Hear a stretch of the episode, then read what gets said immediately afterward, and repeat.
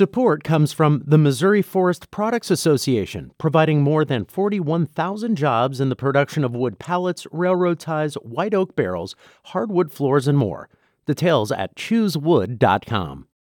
From St. Louis Public Radio. This is St. Louis on the Air.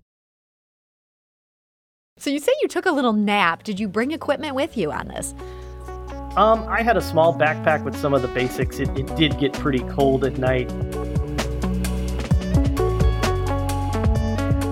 I found a picnic table and I had one of those warm foil blankets and I covered up and uh, was able to stay a little bit warm. I took about a half hour nap at, at uh, 4 to 4.30 a.m. before I got back on the road.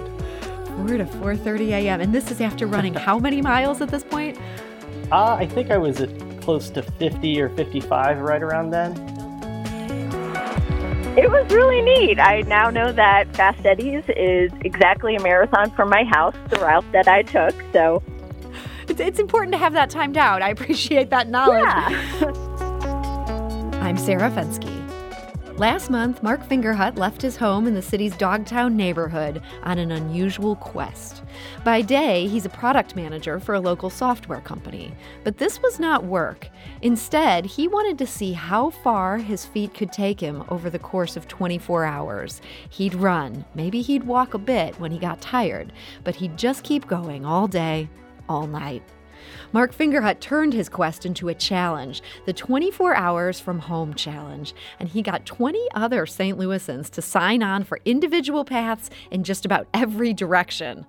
It wasn't always pretty, it was at times downright exhausting, but now it's the subject of a really moving Riverfront Times cover story. And Mark Fingerhut joins us today to share about his experiences. So, Mark Fingerhut, welcome. Thank you, Sarah. Thanks for having me. So, Mark, I gotta say, running or walking for 24 hours in a given direction, it sounds pretty crazy. What got you thinking about putting together this challenge?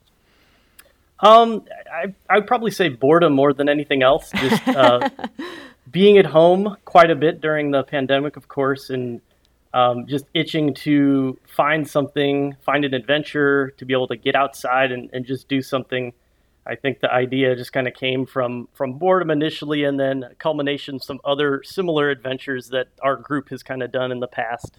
So your group, we should mention you are part of this group called the Hash House Harriers. For people who don't know about this, what do you do within that group? Um, we run a little bit. Um, we socialize a lot. Uh, we enjoy some beverages, uh, sometimes before, during, and after the run as well. So it's a it's a great little group. It's a it's a global community worldwide. Pretty much every city throughout the world has these groups, and St. Louis's community is fantastic. And we run uh, at least a couple times a week in various locations throughout the city, and it's always a always a fun challenge, fun adventure to to get out and see these different places. And in some cases, you're drinking beer before you run. That's the idea. Absolutely, that is uh, that is how we uh, enjoy ourselves um, and and uh, keep it interesting. So this is definitely different than your high school track club. I mean, it, it sounds like you have an attitude towards running where you're really enjoying it. There, there's kind of it's, it's less about trying to set a time and, and more about having an adventure. Absolutely, and I, I think the, the like-minded folks in our, our hashing community are kind of of that same mind. We do have some, you know, really competitive runners, but for the most part, it's just people who uh, enjoy getting out and enjoying each other's company and um, exploring new areas and, and just having fun out there and not trying to kill yourself running too fast. Hmm. So, boredom led you to turn this sort of regular running into something where you'd have this particular challenge. What made you think that March would be a good time to do this and, set out in 24 hours? Well, I think the uniqueness of the St. Louis weather was another challenge, another part of this challenge, um, because you know lifelong St. Louis resident, you don't know if the weather weather is going to be 80 degrees or snowing in certain months of in spring or in the fall. So mm-hmm. um, doing it in the heat of the summer, you know, may be more reliable weather, but it's also not great for runners to be out in, in super hot weather or um, likewise super cold in the winter. So I think March was a perfect time. So you thought you'd kind of roll the dice. This could be really good weather, could be really bad weather. You're leaving it up to God. Yeah, and and that's part of the challenge for people to plan around the weather as well. Mm-hmm. So you knew that you had these designated dates picked out, and you picked them out before you had the weather forecast. Were there any other rules going into this thing? Um, the only other rule really was uh, you're not allowed to travel via any modes of transport other than your own two feet. So, you know, I, told people uh, you can't get in a car, you can't get on a train, no bikes, uh, no boats, um, other than a ferry crossing. I, I, I, made it an exception to be able to cross a river on a ferry. That was doable. But other than that, it's just up to everyone to kind of come up with their own route, their own logistics, planning uh, everything about it was was really up to the the individual challengers. So pretty open ended. Uh, what kind of reaction did you get when you posed this to the people you know? I imagine the Hash House Harriers were among the people that you posed it to. Yeah, I I started with a pretty small targeted group of folks who I I knew would probably be interested, and there were a few who were super gung ho, and I think a few were reluctant. They're like, "Yeah, I'll go along with one of your uh, one of your challenges again. Fine, we'll I'll do it this time." Um, and it, it, turned out great. The the community who joined this challenge for the first time was a huge range of people, super competitive runners and great runners, all the way down to some of our, our pub crawlers uh, who went along with it. So hmm. that was a the beautiful part of it was the range of skills and the range of people we had uh, take part in this. So there were 21 of you total that ultimately signed on for this. Was there ever any discussion about doing it together rather than having 21-ish uh, individual adventures?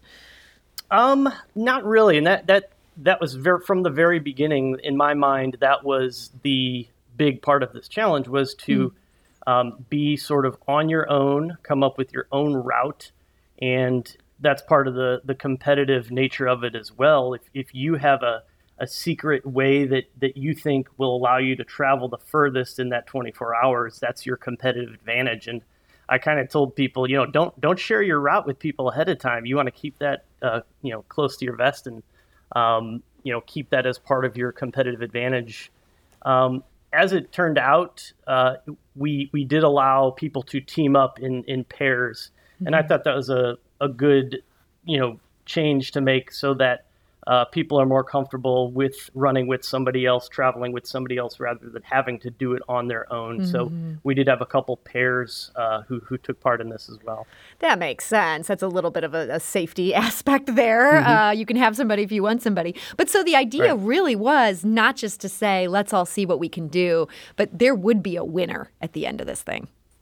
Yeah, and it, I didn't make this out to be super overly competitive. Um, I knew that there were likely going to be folks who traveled much further than some of the others, and and some of the others they knew up front they were going to go a set number of miles and call it a day, and that was perfect. Um, for for some of the more um, you know outgoing runners and you know some pretty good runners, I knew that they would probably travel the full 24 hours, and they may be hitting upwards of 70, 80, maybe even 100 miles. Um, so uh, there wasn't a big incentive. I, I, had a couple bottles of bourbon to give the winners, um, so that that was really the only prize. So it wasn't overly competitive. Okay, but hey, a couple bottles of bourbon. I mean, when you're at your 70th mile and trying to decide whether to make it to 71, why not bourbon Absolutely. at the end? Well, so we get to the week heading up to the the chosen date. And the weather, in my opinion, was not particularly conducive to what you ended up doing. Did you freak out looking at this forecast?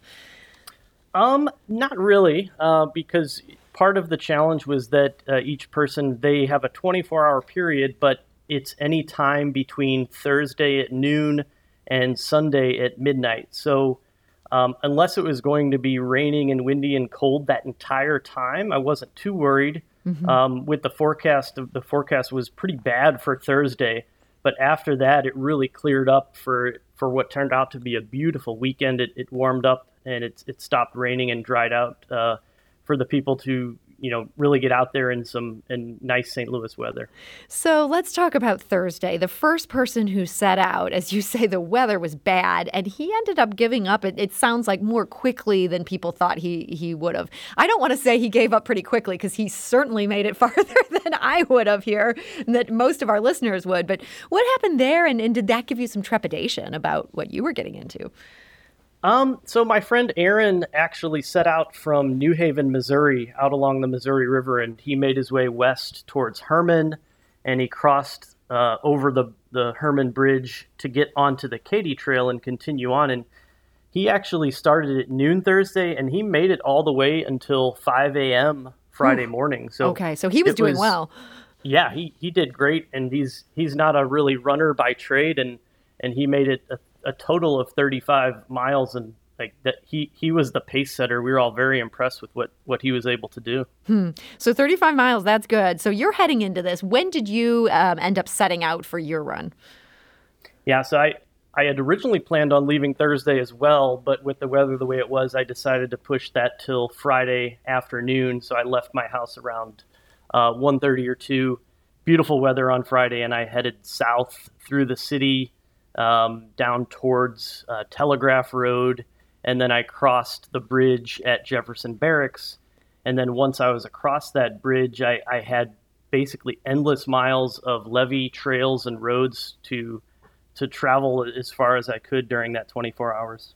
And what was your thinking in leaving during the afternoon? I don't know that I would have structured mine that way. Why not get the full hours of daylight in? Yeah, so I, I thought about that, and that was part of my plan. Um, to me, it was going to be a big challenge to um, start out early in the morning, run slash walk all day, and then continue on through the entire night. Um, I, I, felt like it, that would have just been very mentally challenging and exhausting. So, what I decided to do is to, you know, I slept a little late, took a nap Friday morning, and then set out in the afternoon so that I had a, a chunk of daylight hours, but I wouldn't be completely exhausted by the time night came.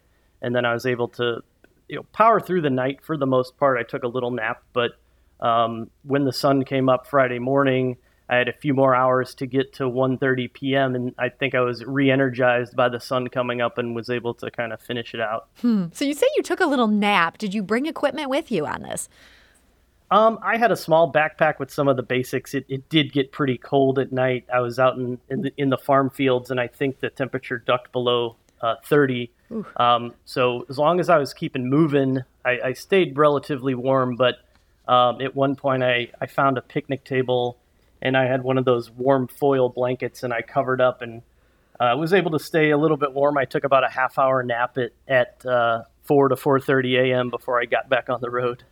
Four to four thirty a.m. And this is after running how many miles at this point?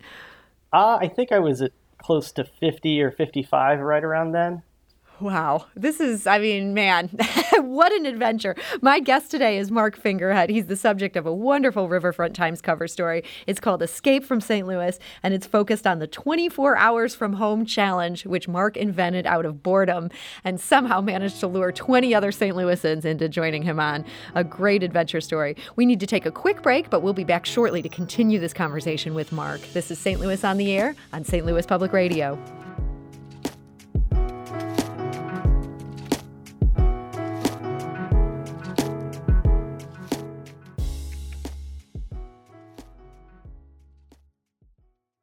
Support comes from the Missouri Forest Products Association, committed to conservation and careful management of the state's forests to make them more resilient and better habitats for wildlife. ChooseWood.com. And now back to our conversation. Our guest today is Mark Fingerhut. Last month, he issued the 24 Hours from Home Challenge, encouraging people to walk or run from their house and see who could get the farthest. 20 people signed on. Uh, Mark was among them, doing this himself. Mark, you went overnight. An interesting wrinkle here and that is that you appear to be in contact with the Riverfront Times editor. That's Doyle Murphy, who wrote the piece um, while you were doing this run. He actually visited you after dark along the road. There's a photo of you there. Was that an important thing as you were trying to get through the night and not give up, that you knew there was a journalist there to keep an eye on what you were up to? Um, Probably not. It wasn't a big factor. Um, I wanted to make it the whole 24 hours regardless, but it was great having Doyle uh, come out. I, I was actually surprised to see him. Um, I was running along the Levee Road at around uh, you know 11, and a car pulls up and it's Doyle, and I was I was surprised to see him there. Another friend of mine had driven out to meet me and bring me some warmer clothing and some uh, food and a warm coffee. So uh, he pulled up and Doyle pulled up right after him. So it was it was great to have him along for the ride as well. And how did everybody know exactly where they could find you? Was there a way people were tracking your progress? Yeah, so that you know, I, I wanted to have you know full use of technology as part of this, and technology's come so far uh, in terms of um, racing and navigation and so forth. So uh, each each person who is um, you know, on the challenge uh, had tracking turned on on their phones, and so my wife helped out. She sat back at, at the house and, and tracked everyone on the map and just saw where they're at. And she kind of making sure everyone uh, was safe. And if they had any issues they could contact her and, and things like that. But yeah mm-hmm. we we had everyone track uh, themselves the entire time and and kind of report back their pace as well. And also to double check to make sure nobody's jumping in a car it's good to hold people accountable. I mean if, if people can do this in an organized marathon i'm sure they could do this for what you're doing. Did you have anyone who hit some level of, of discomfort or danger where they had to be sort of unexpectedly bailed out uh, on this strategy your wife was involved with? Um, nothing got too dire. I think there were there were some folks who had uh, you know planned on uh, going a little bit longer than they they did, but you know for various circumstances, whether it was the cold of the evening or uh, you know just got tired. Nobody got injured, thankfully, but um, you know I think some folks uh, you know decide to call it uh, a night at, at various points, and then um, you know they contacted their their pickup person was able to meet up with them and, and bring them back. So I actually want to go to the phone lines. We have um, another voice here to join the conversation. This is somebody else who participated in this challenge, and, and we're so glad she's here to join us today. This is Rosemary LaRocca. Rosemary, uh, hi, you're on St. Louis on the air. Hi, hi, hi, Disco. How's it going? is that your nickname, Mark? Disco? It is, yes. we won't get into that on the air, but Rosemary, we're so glad you could join us. Was it hard for Mark to talk you into this crazy challenge? No, this is by far one of just many crazy challenges or adventures we've all been on. So he started talking about it. Um, he involved me in the discussions this winter, and I didn't need my arm twisted at all. I understand you have a history of, again, what I would personally characterize as, as crazy levels of endurance here. Um, you've done multiple ultra marathons. What's the key to keep going, even, you know, as we're talking about overnight conditions to get up to 100 miles, which I understand you've done? um, I, I think just having small goals is usually a good thing. Um, getting through the next song or making it to the next tree is a good way of just kind of taking it in smaller chunks. Hmm. Mark, is that something you identify with as, as you're pushing on? Yeah, absolutely. And I, I think with, with technology, it's it's just in the last uh, year or two, I've started using like a, a fitness watch, and you can watch the miles kind of go by on that watch. And to me, that's kind of a mental thing. It's just to see the numbers keep going up and up and up. That's kind of a, a good motivator as well. Hmm. So, Rosemary, uh, tell us what you did for this one. You you did a much different route than Mark. Yeah. So my partner Andy, he immediately started looking at routes once uh, we talked about this, and he thought my most efficient path would to be go or to go north from our house um, into Illinois. Um, because as soon as you hit that farmland, you can just go straight for quite a distance. Um, so got to run in two states. That was fun too. And, um, and you say running through farmland. I imagine no sidewalks. Was that a little bit uh, trepidatious? Sure. Usually during my runs, the safety measures are about trying not to trip over roots or fall off a cliff. But this was more don't get hit by cars. Um, shoulders are much smaller than you think they are too mm-hmm. when you're running or walking on them rather than driving by them. Yeah, I mean that that sounds potentially scary. Were there ever any points where you're like, "Man, this this trucker is going to have to get out of my way or I'm in trouble here?"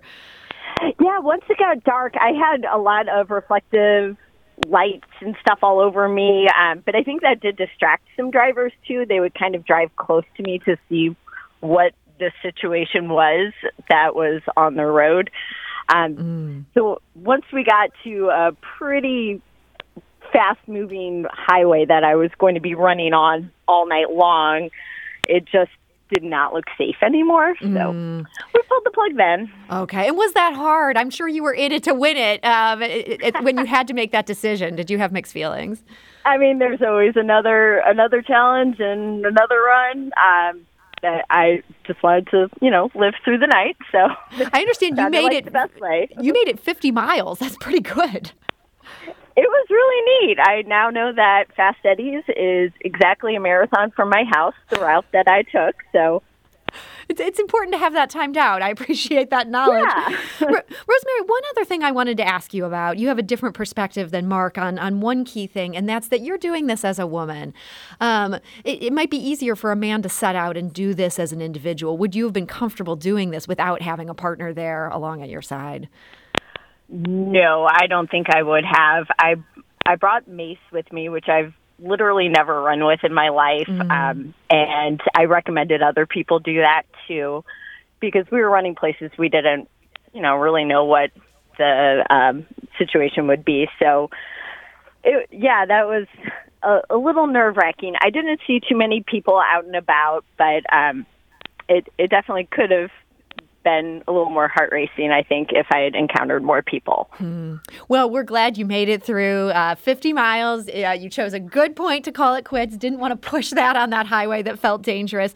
Um, Rosemary, last question for you here. What's the one thing you kind of take away from this challenge and, and this experience?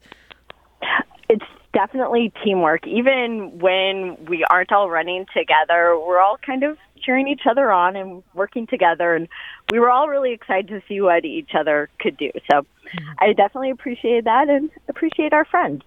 Well, Rosemary LaRocque, I want to thank you so much for joining us today and, and sharing about that experience. Thank you. And, and Rosemary is actually on the cover of the Riverfront Times. This is uh, Escape from St. Louis. You can see her escaping from St. Louis, running to Illinois. It's a great action shot. Um, Mark, hearing about that situation there where she's on a highway and it just felt like, I don't know that I can do this. What were some of the other harrowing experiences that participants reported?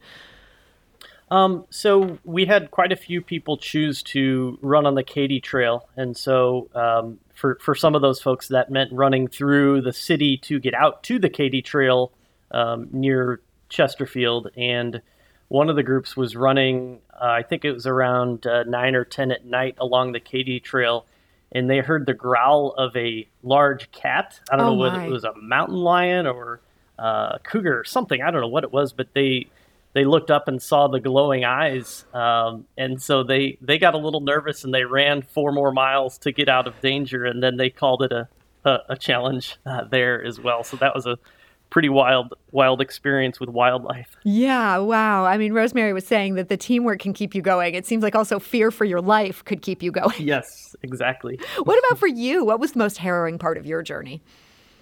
Um, definitely crossing the Jefferson Barracks Bridge. Um, I, I knew that was going to be a challenging part of my route, but once I did that, I would be home free with very little traffic and just wide open flat spaces. But getting across a bridge, there's no pedestrian lane, there's no bike lane. So for about a mile, I had to run along the shoulder with cars speeding by next to me and looking down to my right to see the, the churning Missouri or uh, Mississippi River. Um, so I ran as fast as I possibly could for that stretch, and as soon as I was across the bridge, just kind of jumped over the guardrail and uh, exhaled a little bit. Yeah, well, we're glad you made it over. and then you kept running after that. You ran for quite some time.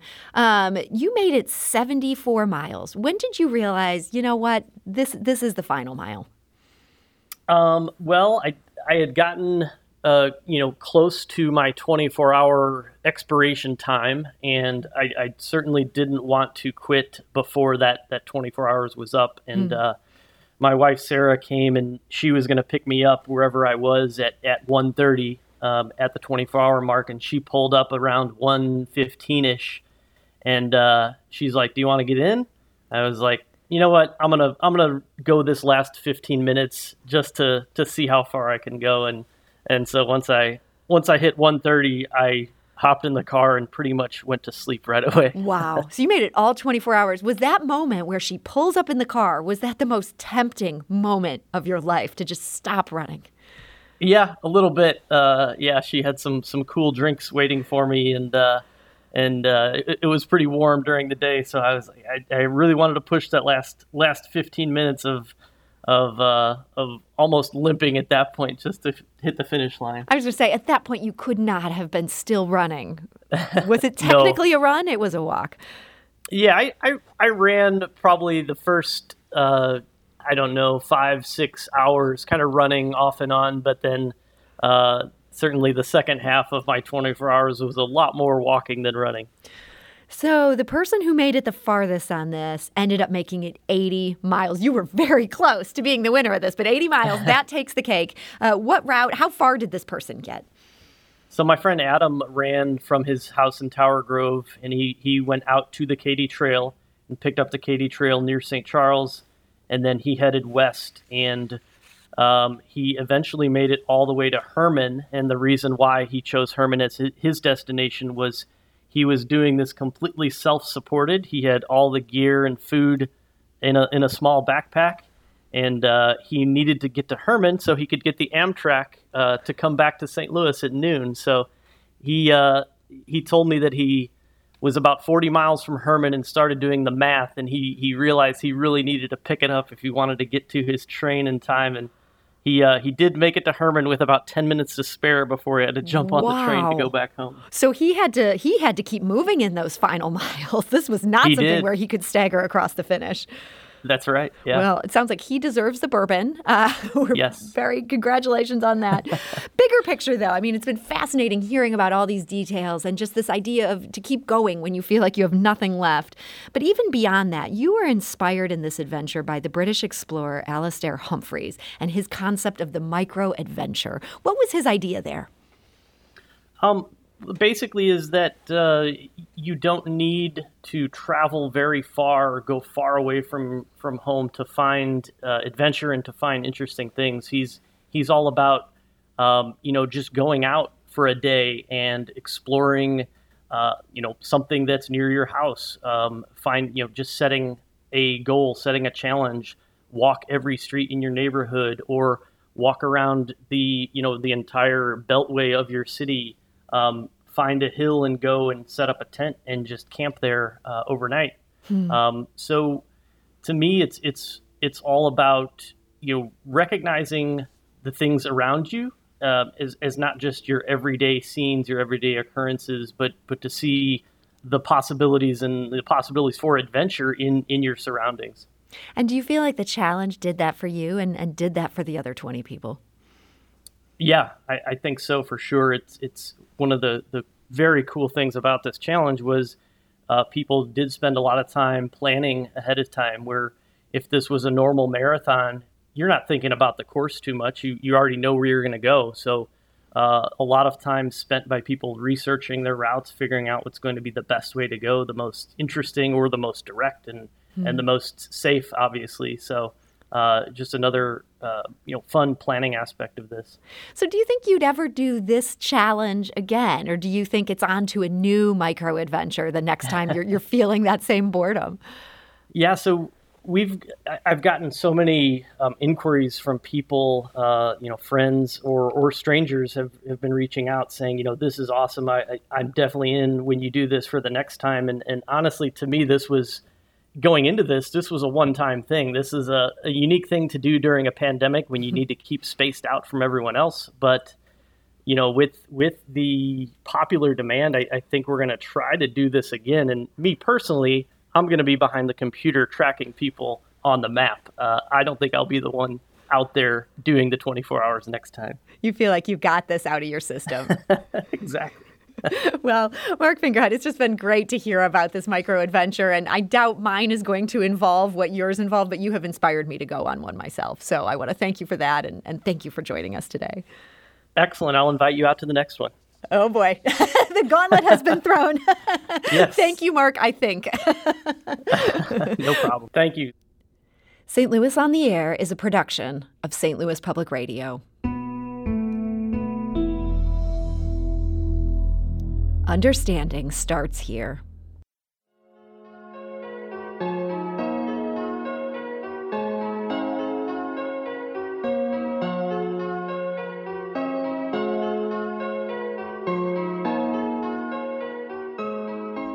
If you learned something new from today's episode, consider leaving us a review and rating on Apple Podcasts on the App Store. It's the easiest way to help people discover our show. We appreciate it. Thank you. St. Louis Public Radio is a member supported service of the University of Missouri St. Louis.